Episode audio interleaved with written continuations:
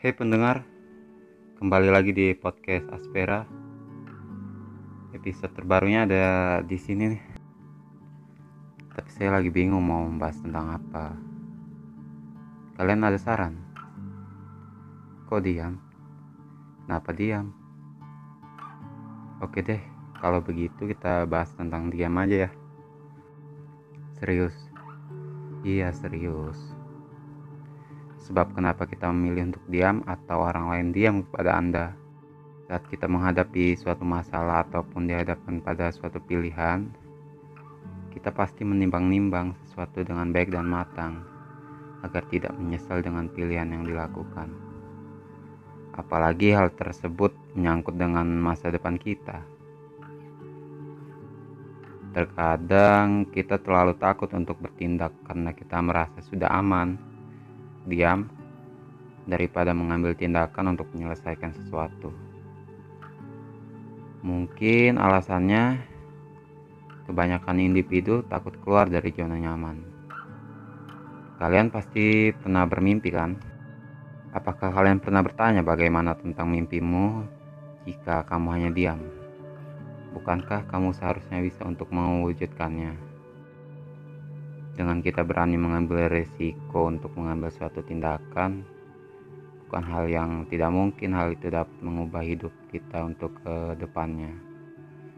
Tapi jangan lupa dibarengi dengan doa karena rencana Tuhan lebih baik daripada rencana kita bukan? Hmm, untuk harapanmu kerjakan dengan baik.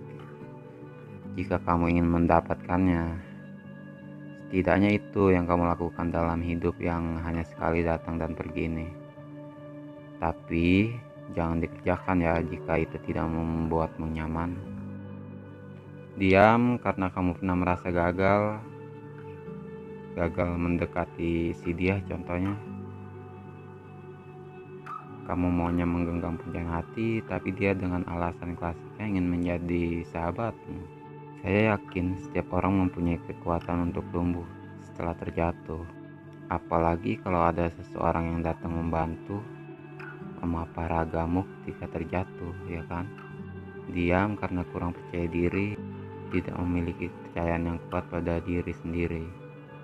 Layaknya sebuah formula untuk kegagalan sepanjang hidup.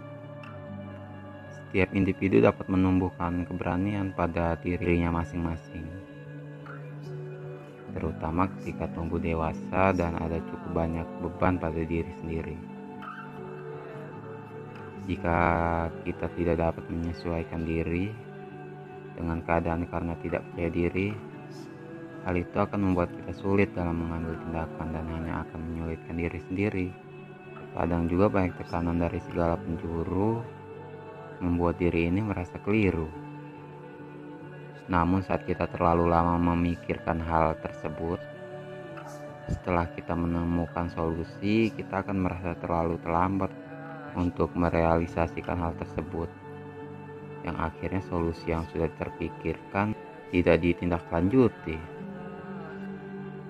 Cobalah untuk melakukan yang terbaik untuk memastikan agar tidak mudah terganggu dengan keadaan sekitar yang dapat mengurangi tekad kita dalam bertindak kita memang pandai dalam diam.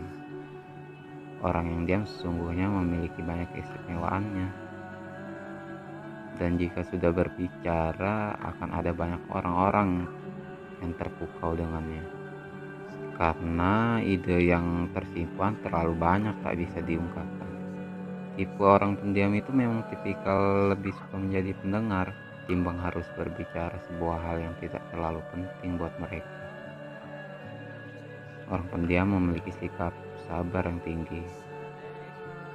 Mereka akan mencari saat yang tepat untuk berbicara jika situasi sudah memungkinkan.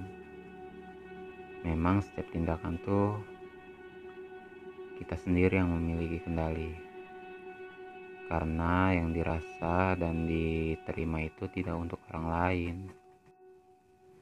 Oke, menurut saya kalian bukanlah orang yang diam tanpa sebab Kalian adalah orang yang tenang. Tenang dalam mengendalikan untuk menjadikan semuanya menjadi benar. Sebenarnya orang yang diam tidak dingin. tetapi hangat untuk bisa mendengarkan perkataan orang lain. Oke guys, sekian untuk podcastnya dan tunggu untuk podcast selanjutnya ya. Sampai jumpa.